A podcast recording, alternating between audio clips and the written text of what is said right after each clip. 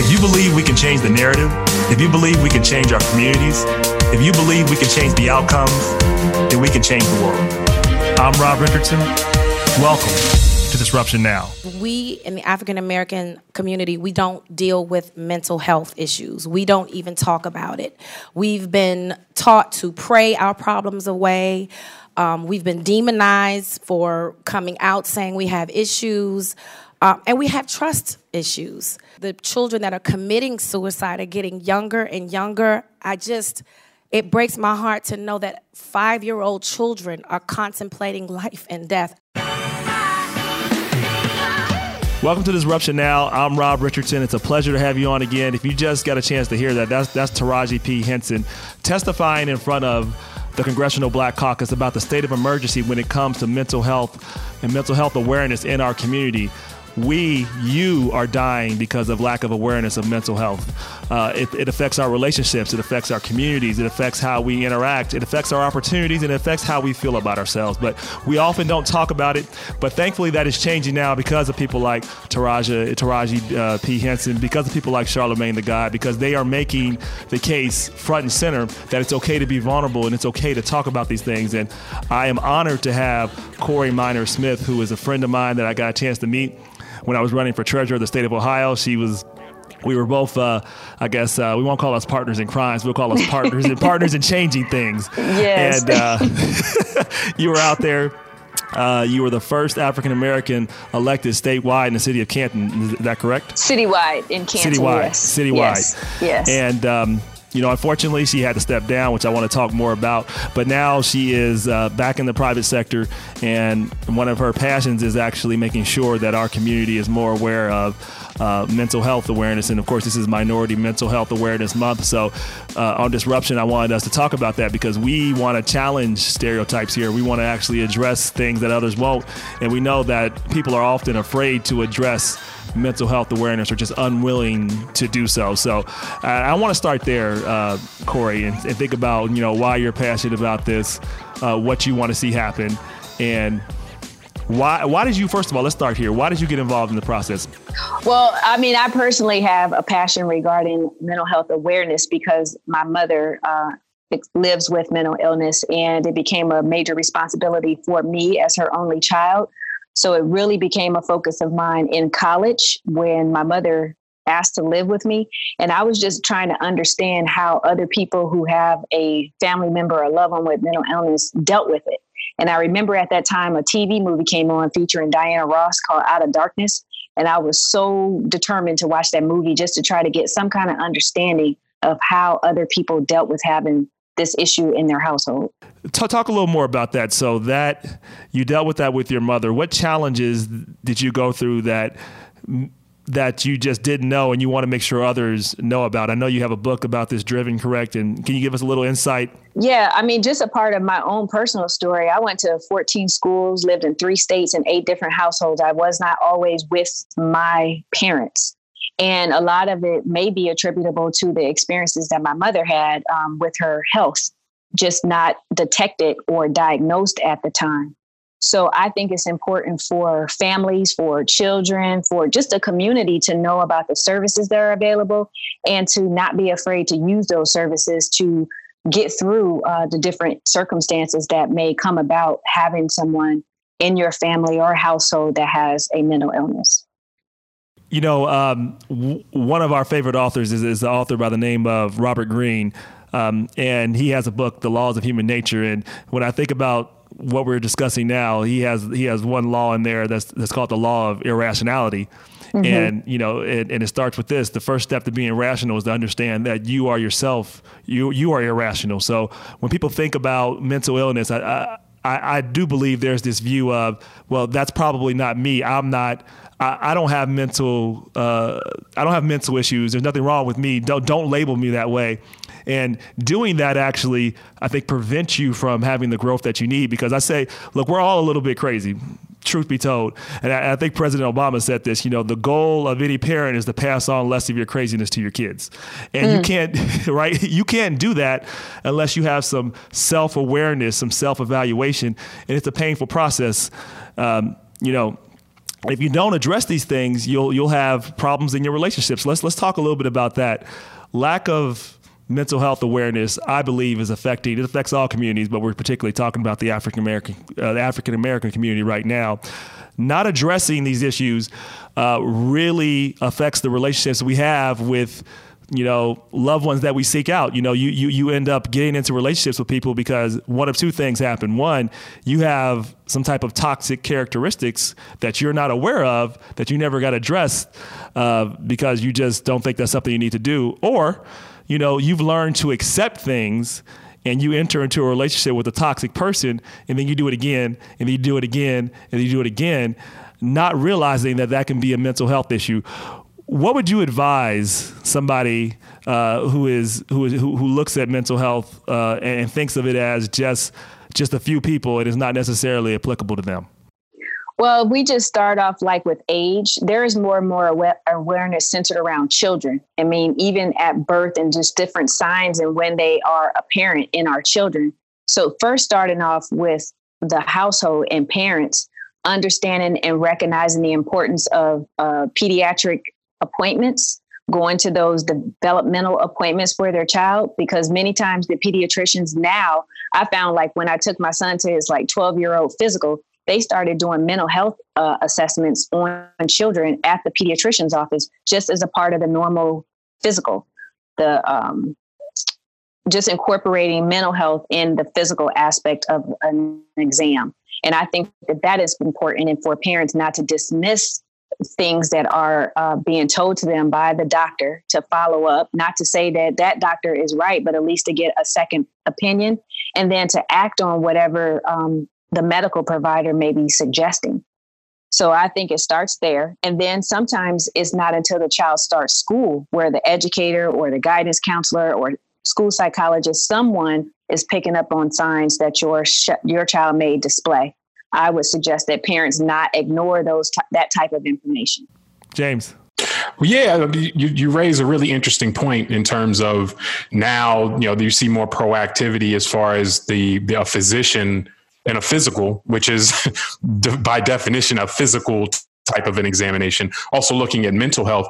And to me, that the, the question I have is we have in our society across the board, like it's divorced you know your mental health and your physical health people understand they need to maintain their physical health whether they do it or not um, that it, your physical health can go bad but there seems to be more of a stigma with mental health in terms of not really really able to acknowledge that it can go bad it can you can put it in a better place you can exercise it you need to check for it and things like that.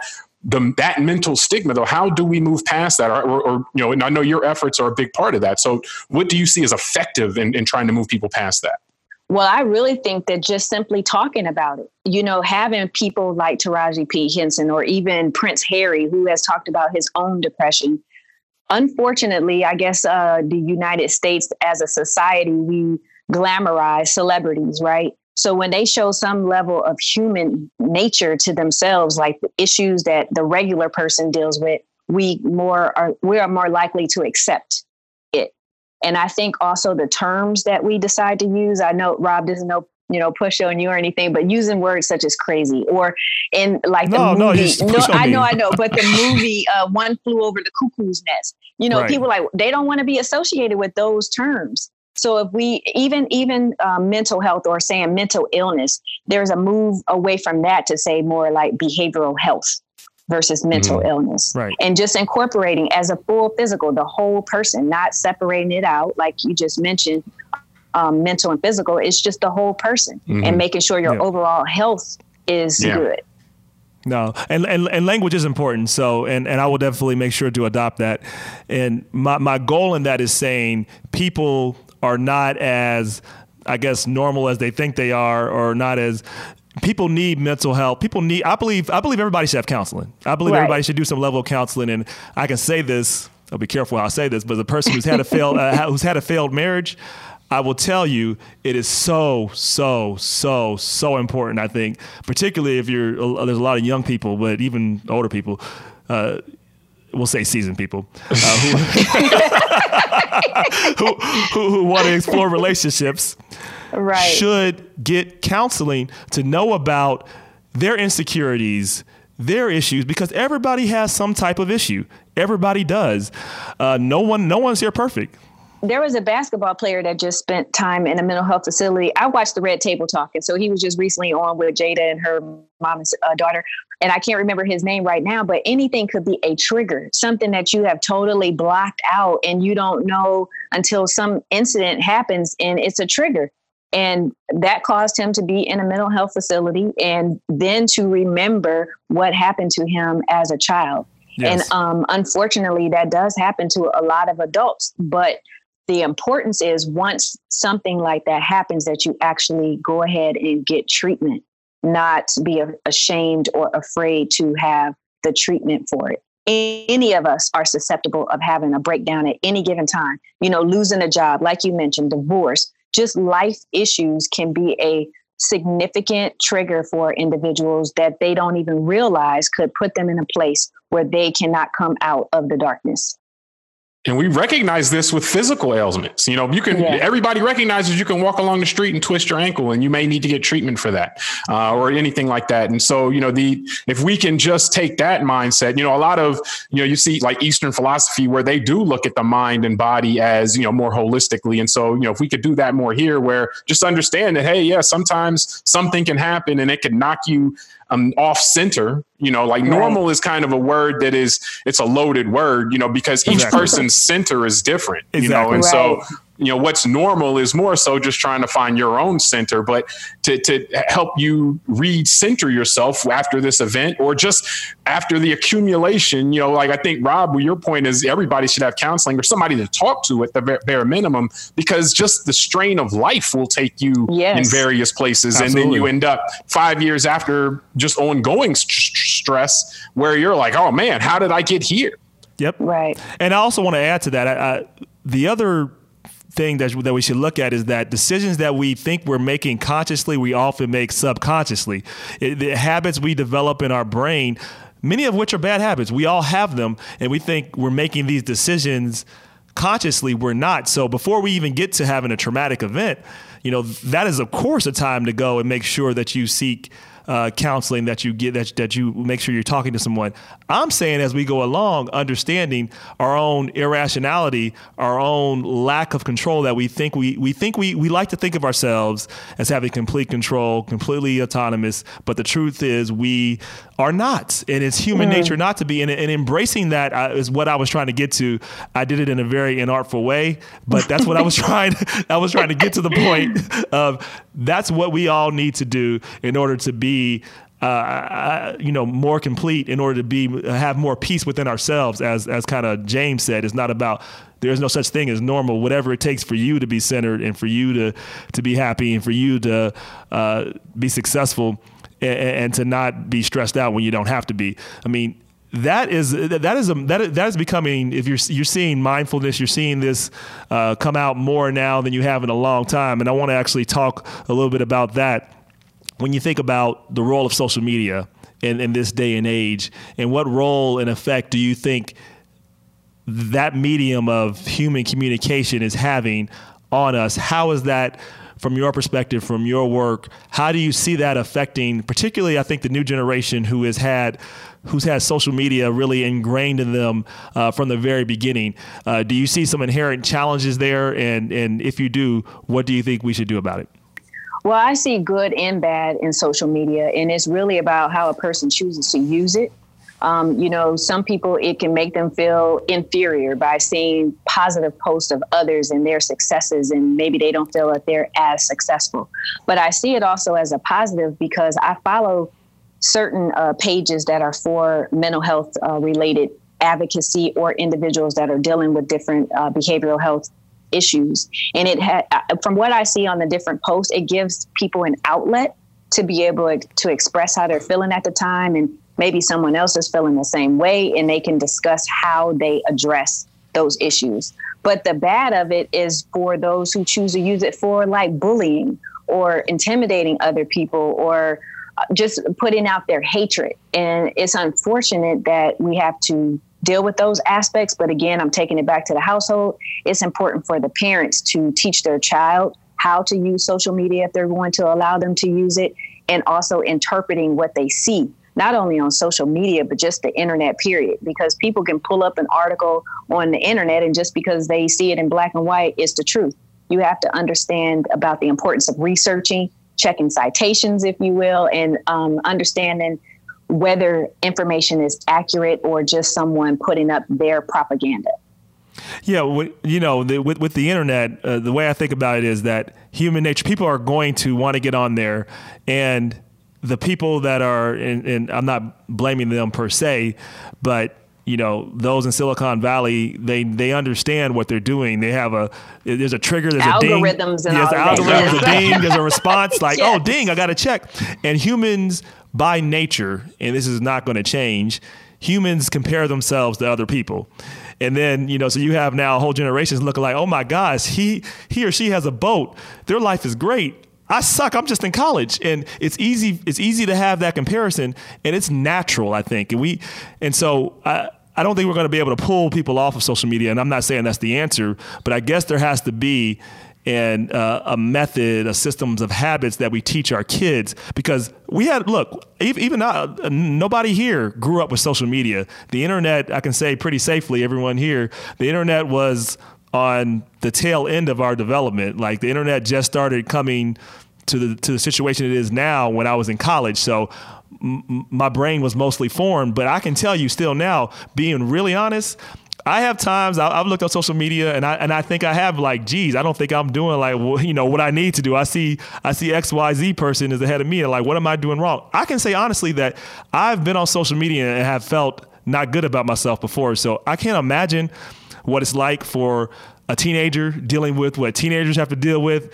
and then having a whole platform where everyone is constantly at just mega speeds instantly comparing themselves to everyone across the yeah, world so in real time yeah in real time yeah because it's really kind of like just another platform right like when we grew up we had right on magazine right and yeah. other yep. um, forms of media magazines, TV. That you know, remember the show? What was that? Robin Leach, the lifestyles of the rich and famous. Mm-hmm. Those yep. were the were the the scales, if you will, or or um, the uh, measurements of success uh, for certain individuals if they chose to watch those types of things and compare them their lives to it. MTV but it is was yeah, all of that, all yep. of that. so but now it's with you every second, right? Everybody has a phone, right? The Real phone time. triggers you. Like there's been research done that even when your phone uh, when your phone's not ringing, you feel it ringing because it it's already programmed you to pick it up. So I, I, it, I believe we're going to have to do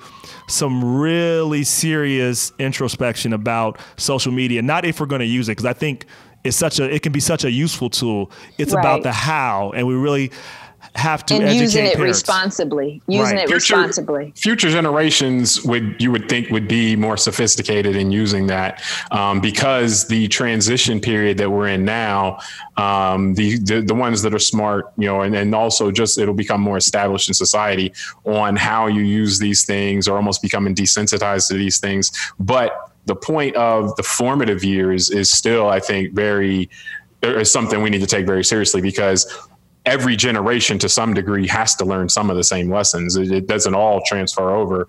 Um, you know, everybody, every generation after the first one that discovered fire didn't have to reinvent fire, but particularly right. interpersonal type of things. Each generation has to learn a lot of that stuff, and that's where you get social media, where you wonder how it's going to how that level of sophistication then will play out you know with the younger generation. Okay next generation after this one you know the, the lessons they'll learn and hopefully you know us and generations after us will be able to teach them.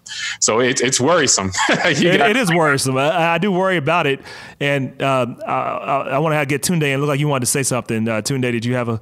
I think what you guys have have made me realize is that I think what social media has done unintentionally has created more triggers, more avenues for triggers than I think you know we all thought it would have you know 15 20 years ago when all this stuff was still in the invention and discovery phase when everyone thought that this freedom of speech and everybody just being able to spew all their mental information out at any given time uh, would be actually a great thing. And I, I have think- one, I have one point of disagreement there. I do think it was intentional cognitive science done by those who were at corporations who who actually studied the brain and how it worked and how you would be able to trigger more people create, to interact. to create more engagement. Correct. You know, Create more engagement, no matter Well, what. I, I think though, like in a lot of things, I'm not going to be that um, broadly conspiratorial. I think there are obviously, no, but I think there are uh, researchers and people that that do know this stuff. I think that Right. kind of permeates over time once the platform's there. And, and, and to your I was- point, I, I don't think it was that like they did it to say. I don't think they thought that this would trigger an increase in suicides. I that I agree with. Yeah, I'm just. But uh, uh, but but I don't think they have given given, given much thought to what the consequences are. Just how Well, do yeah, we I get the can definitely engagement? see that. Like, Yeah. I, yeah, I don't think Zuckerberg was in his um, uh, Harvard dorm room trying to exactly trying to trying to increase suicide rates. Um, but I do think, to your point, uh, when these platforms are created, then there's those with other interests that can get in there and kind of you know um, put their own spin on it. And also, you've got seven and a half, almost eight billion people in the world now. So remember, I think we hit a billion in the year 1800. So human beings have also not been as close to each other as we are now to, to, to, to kind of have to deal with each other with all these different personality traits. But it goes back to like Jimmy's example of the sprained ankle. Like 100% of us are going to hurt something some point if you live a full life till let's say 80 years old. Right. But and don't think twice about it. You know, Correct. Yeah. We don't think about a sprained ankle the same way we do about a short term depression because you had a bad breakup. But yet they should be thought of as something Absolutely. coverable. from. I would, I would, I would, I would argue even more because the mental affects everything else. So uh, I want to, I want to go back to Corey for a second. Or and- just for the sake of completeness, though, uh, I believe that was the NBA NBA player Keyon Dooling that you're speaking of. That was on the uh, on Jada Pinkett. I cannot say for sure, but if Okay. yeah, he was if he was the one that was on the red table talking, it was recently. Then yeah, yes, like May. yes, Okay. Yep. So suicide rates. I want to say uh, there is, uh, you know, uh, Taraji uh, P Henson talked about kids now contemplating their life at five. yes. Um, you know, what do we do about that? And do you think social media has anything to do with that? If it's not social media, what do we do when we have kids that are? We, we certainly see an increase, at least, or maybe we're measuring it more. But I, I do believe there's been enough data to show there has been increase in suicide rates for African Americans, but for but but for everybody. Is it because of social media? Is it because I think we we celebrate this a little bit? Um, if you looked at, I think Netflix had a whole series about suicide, right? 13 Reasons Why. Like, what is the reason for this and what can we do to address this? Or what do you see your organizations do to address this increase in suicide rates particularly with our with our young people? Well, here in Stark County, um, we had an issue right with one of our school districts where there were six students from one high school that committed suicide, like within the first semester uh, of the school year. And then throughout the county total, I believe there were like 12 students throughout our county that had committed suicide. And it was like, what is going on? You know, there were rumors of something called the Blue Whale Challenge, but then others were saying that that wasn't a real thing. So, not quite sure if there was any kind of connection to any of the suicides. Um, one was like a double uh, suicide, but outside of that, whether any of them throughout the county were connected is unknown. But what the community did was to try to come together, in particular that school district, and have an event to help uh, students understand their value and to know that they had support in the community. Even our local paper and news outlets joined together with the mental health facilities or organizations to put a, a little mini magazine together to show all the different support and just things that were tailored specifically to teenagers. Um, I don't know if we know more about the suicides because of all of the media and social media that we have because bullying has been around like forever. You know, when I was younger, even if you remember Diff'rent Strokes and they had the geek, what was his name, the Gooch, he was the bully, you know, to Arnold. yeah The bullying has been around, but has it gone to the extreme of causing students to commit suicide? Or are we hearing about it more because we have access to social media and news is spreading more where it's not on the traditional news outlets, but it's more easily released on social media?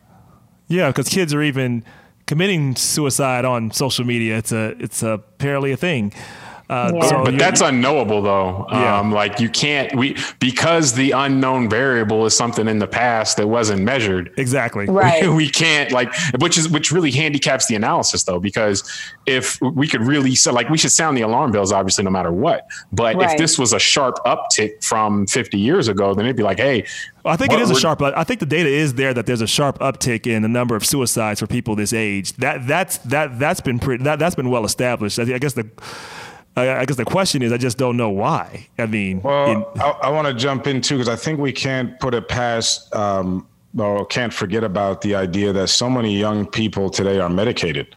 Mm. Um, you know, one thing that I've noticed, you know, let's say aside from some of the mass shootings, like the guy in Vegas who was 52 years old, when I when I look at the mass shootings that we've had in this country over the last 10, 15 years, and whenever it's someone that's under 30, I mean, it seems like every single time there's some you hear about that they were on meds, that there was some mental health issue, and kind of the whole thing. And sometimes I wonder, it's like it's almost like if there's a big pot and you put all this stuff in together the meds, the social media, the pressures with society, um, just the, the lack of, uh, you know, the kind of latchkey parenting, you kind of put it all together and it kind of you stir it up. And I think it does create a different environment for a human child that's growing up in a society than we may have had prior in history. And um, and to the point that's been made a little bit here, I think our technology. I think we're hitting that point where technology is advancing uh, clearly at a rate that's more rapid than we can evolve biologically in terms of our right. mind. And it's and to your point, Rob, from earlier, I think it's like we got to retrain ourselves as a society how we're going to deal with all this technology. Like we should be teaching kids in school right now, like probably starting in middle school, how to deal with social media, like having a class about that.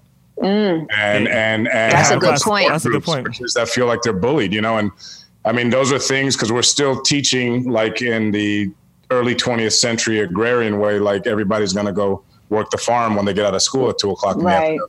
And right. I think we just need to approach our society in a way and, and deal with a lot of this stuff in a way that the technology has forced us to evolve. But we don't want to. You know what? That, that's actually uh, the that's a really that's a good that's a good point to transition to talk about kind of community trauma. Well, I like to say, particularly in the African American community. Uh, Tunde, that's a great point to say that people often like to, of course, forget about pain. Who wants to remember pain?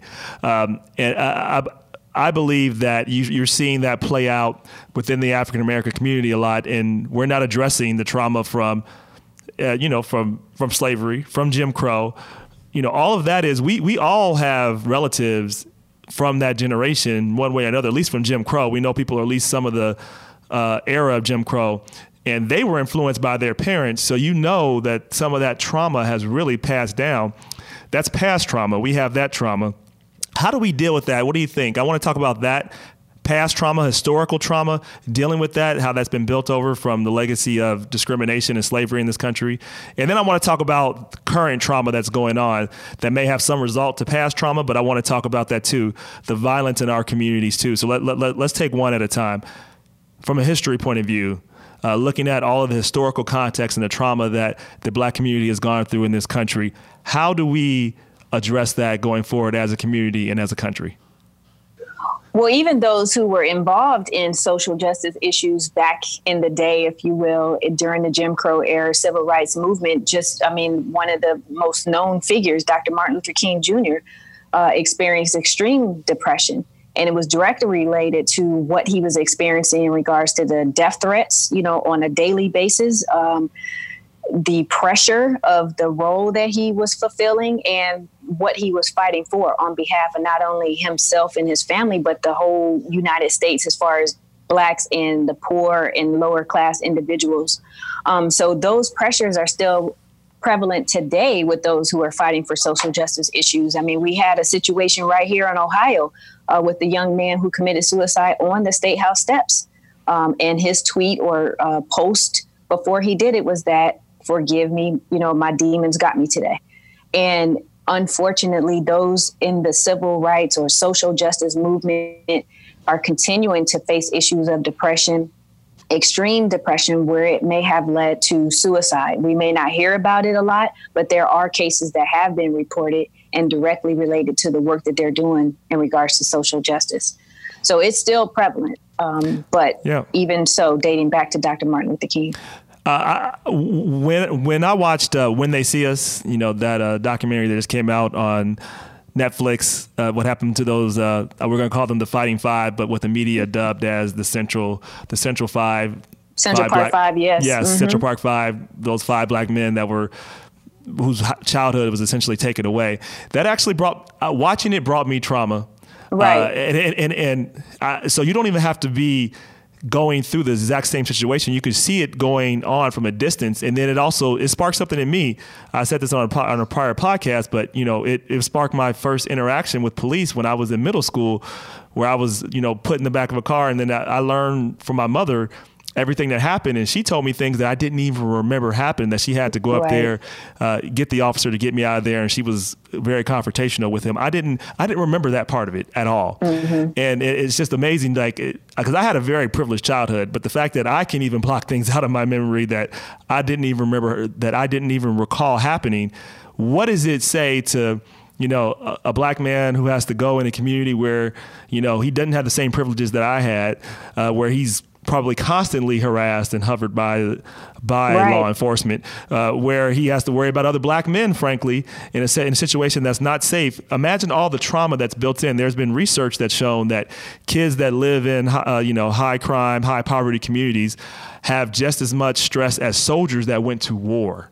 Mm-hmm. So think so when we talk about the need to address mental health, it seems like it needs to be up and down all through our system, all throughout our schools in order to make sure that our kids have what they need to be successful.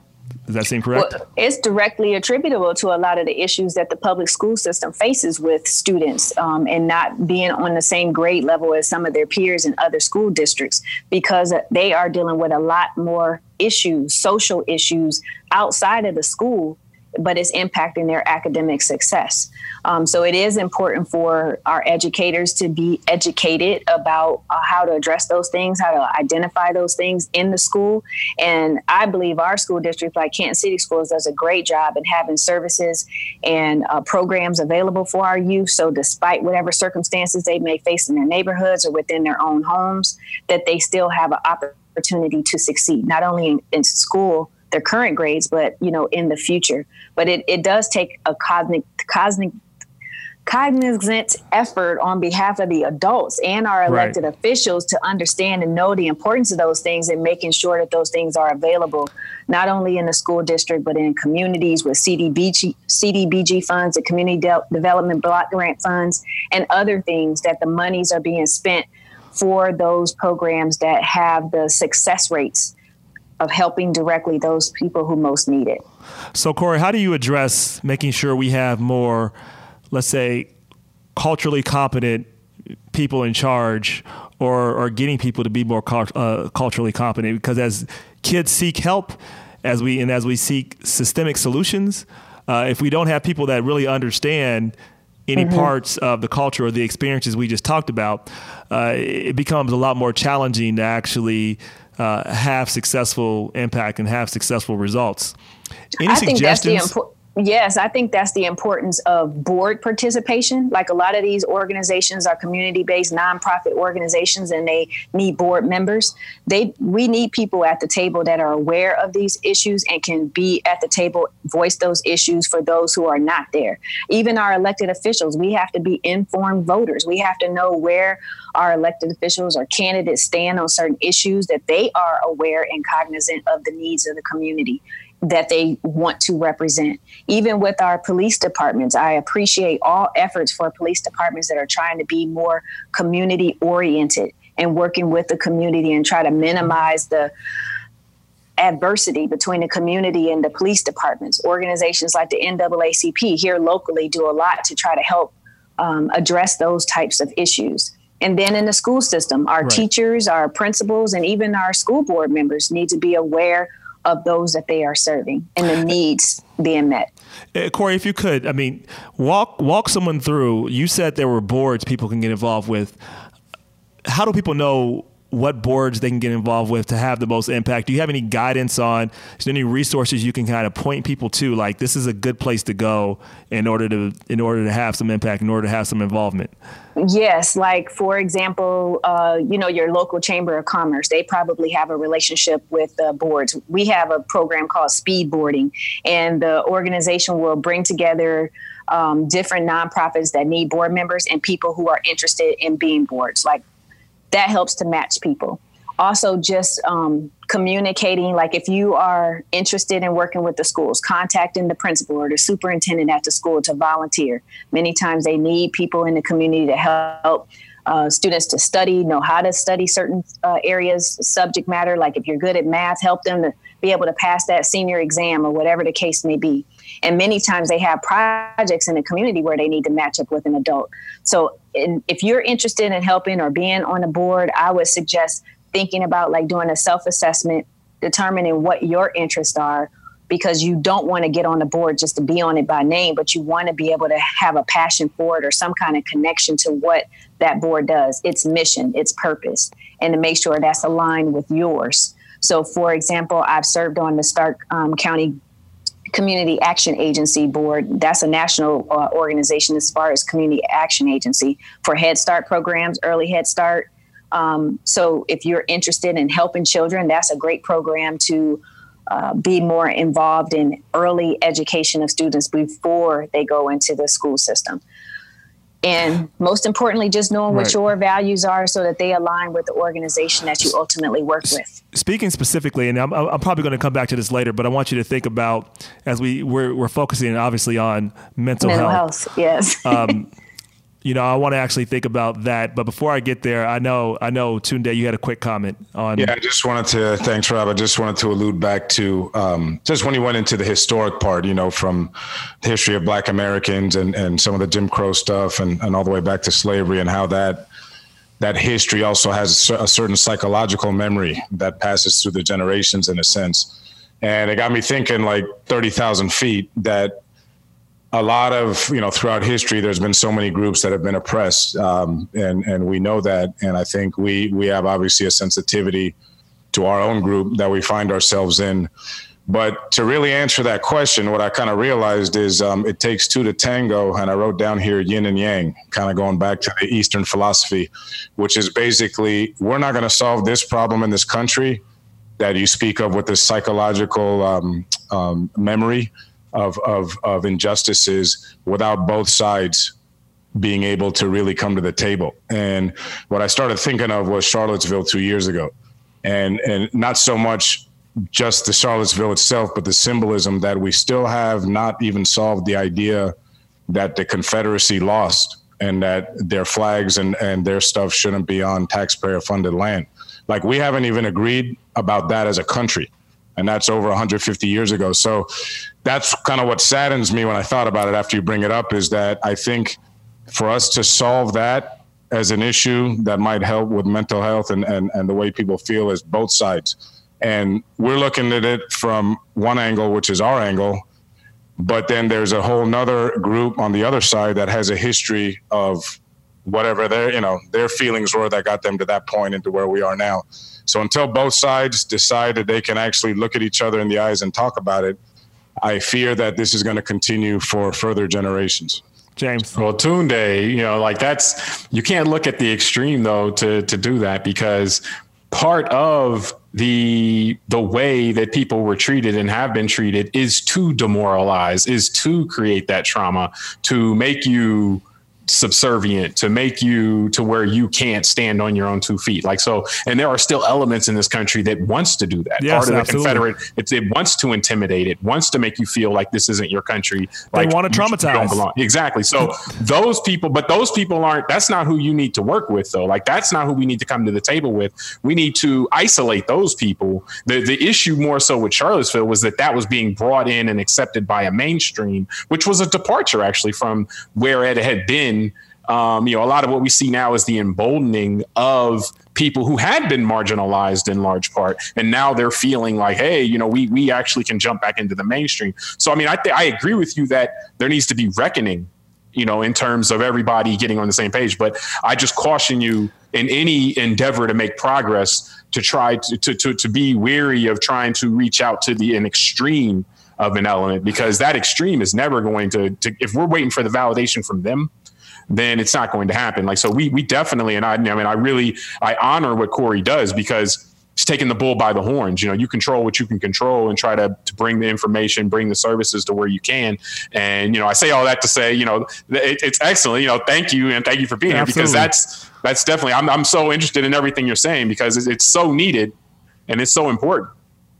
But dealing with that, but eh, to, to dealing with the stigma, and I want to talk about that of mental health, mental awareness, because to, to really solve those issues we just talked about in a collective context in order in order to make sure that you know I think people understand what we're talking about. The, the, the bigger issue is not the extremes, as Tunde said, but people that have privilege, that are good people, but don't understand the context of privilege and don't fully understand the psychological, the trauma, and the effect that it's had on African Americans.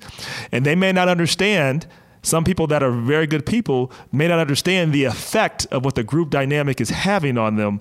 Understanding that from a mental health and a mental awareness point of view, understand this is not an attack on you. This is this is an understanding of human nature. If we can get people to understand to view this in the context of you know, when we talk about racism and race, it is not saying you are an evil, horrible person.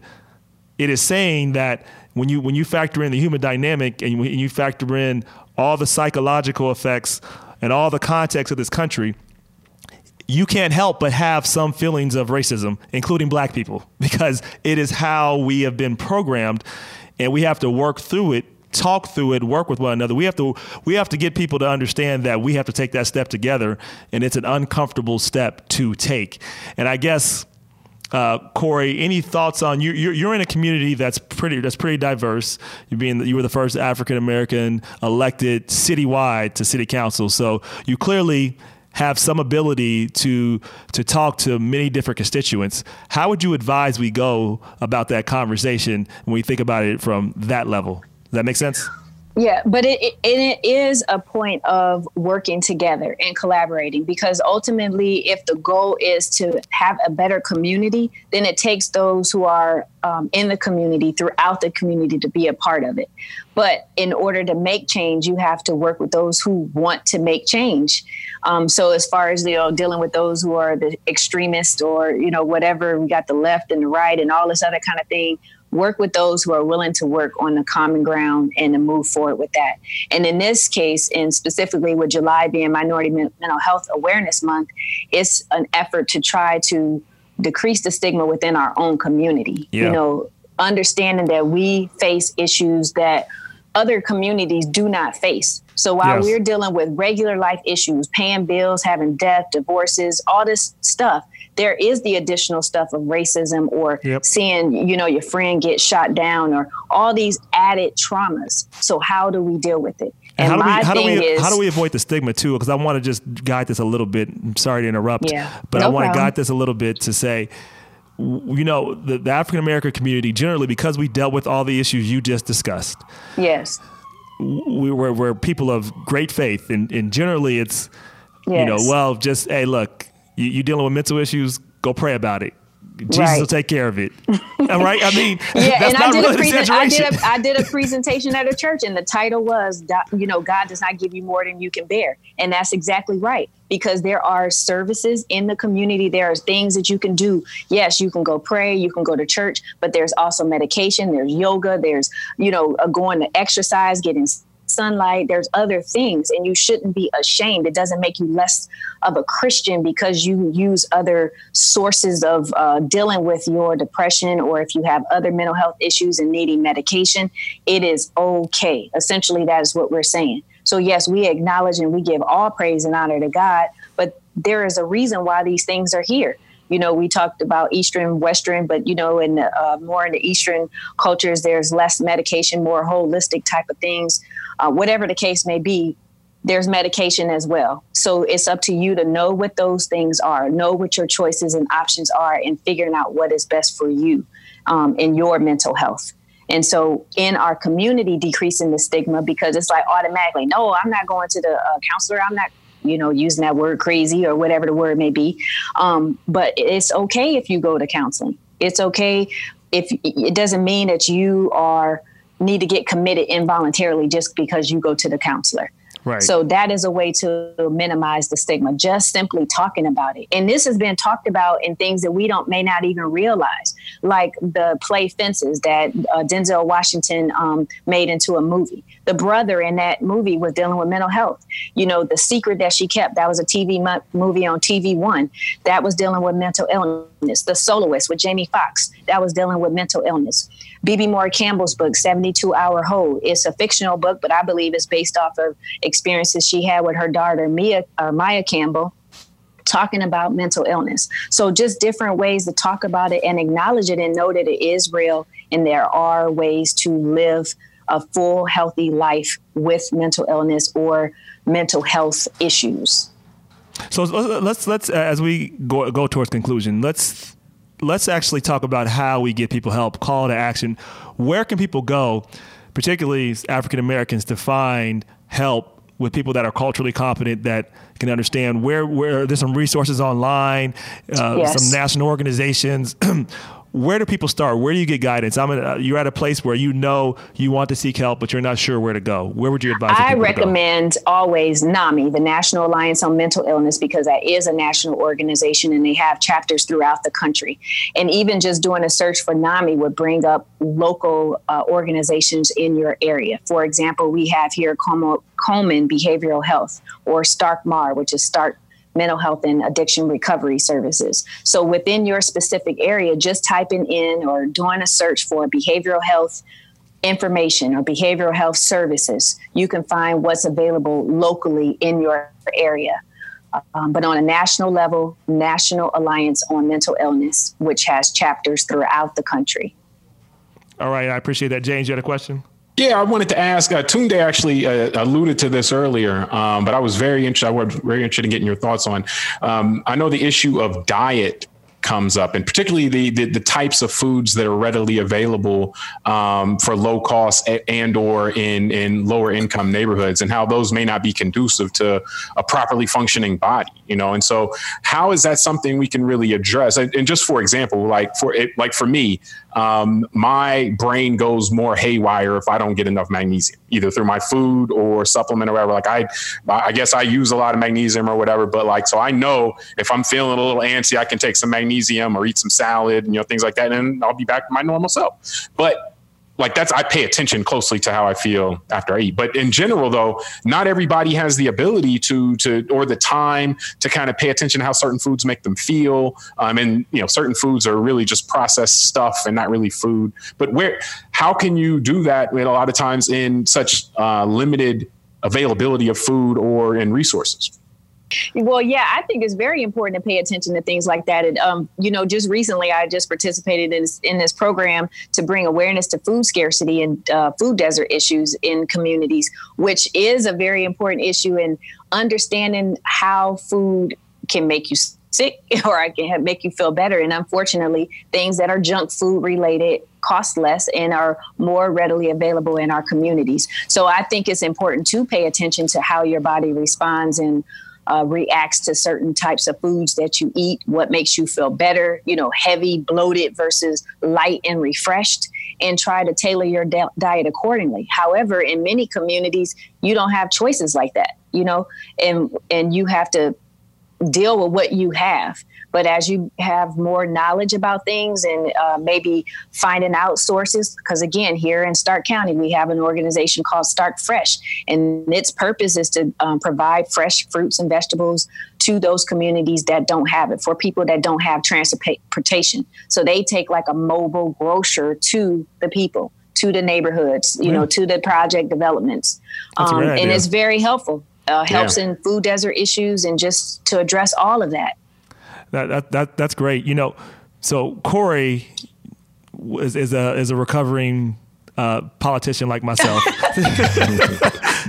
and uh, you know, used to be on city council, and it's so unfortunate she had to step down because uh, you talked about this. You had to choose between. Yeah keeping your private job or keeping public service. My full time and, and, my part time job. Actually, right. both of them are public jobs. Um, you know, yes. so I am general counsel for a housing authority, and then the city council was also a public position. Yeah, but what's so unfortunate is that you have so much to offer, and I'm making this point to talk about you, but also talk about the greater problem in finding good people you have to either be independently wealthy or just be already in politics. And people complain all the time about not having uh, good options with public service, but we have a system that incentivizes people to not be involved in the system. They first of all don't they pay them low. You know this. Like no one. I don't care what they say. The people that you say are making money in politics. That's that's that's not that's not hardly anyone. I don't know many right. rich politicians. Um, that's that's what people are putting out there. But I want to just say thank you for what you do. Thank and you. I hope, and I hope more people understand, you know, mental health and the importance of uh, public servants. Uh, as we close, I want to ask you though, kind of, kind of like a legacy question. So you're you're you're obviously grounded in public service, and uh, that's your focus. So let, let, let's let's say there's a billboard that's written about you. What would that say, and why? We'll close on that. hashtag driven because I am. And that is actually why my book is titled hashtag driven. And now I have a single that's coming out on Thursday and it's also titled hashtag driven. It sums up all the things that all the obstacles that I've overcome in my life and still willing to like this latest thing I felt was a, a big obstacle to whatever my career is going to be from henceforward. But I am willing, determined, motivated to continue to press forward and to help other individuals to overcome any obstacles in their lives to press forward because life is hard, you know, and that's the significance of talking about mental health because any of us can get tripped up at any given time. And you just need to understand that you can make it out of it you know, and be hashtag driven. All right, that was a good hashtag driven. Nice, Corey nice. Minor Smith. Uh, it's a pleasure to have you on. You have a you have a podcast coming up called Driven too, right? Well, it's my single. It comes out Thursday. It's, single. it's okay. available on all music platforms. Yep. All right, I'm looking forward to it. So you're singing? Thank you. I am, and rapping. Oh, oh my oh tri- wow. My tribute bars. to MC oh, Lyte. Wow. it's my tribute to MC Lyte. all right, all right, all right. We're gonna, we're gonna check that out and promote it. If okay. you can, send me all that information via email. What we'll do, we have a YouTube show. We also, of course, have a podcast. We'll embed all that in to make sure people know where to get the resources so they can learn more about you. I appreciate your time. Thanks for coming on. Thank you for having me. It was a great uh, participating on in this program with you guys.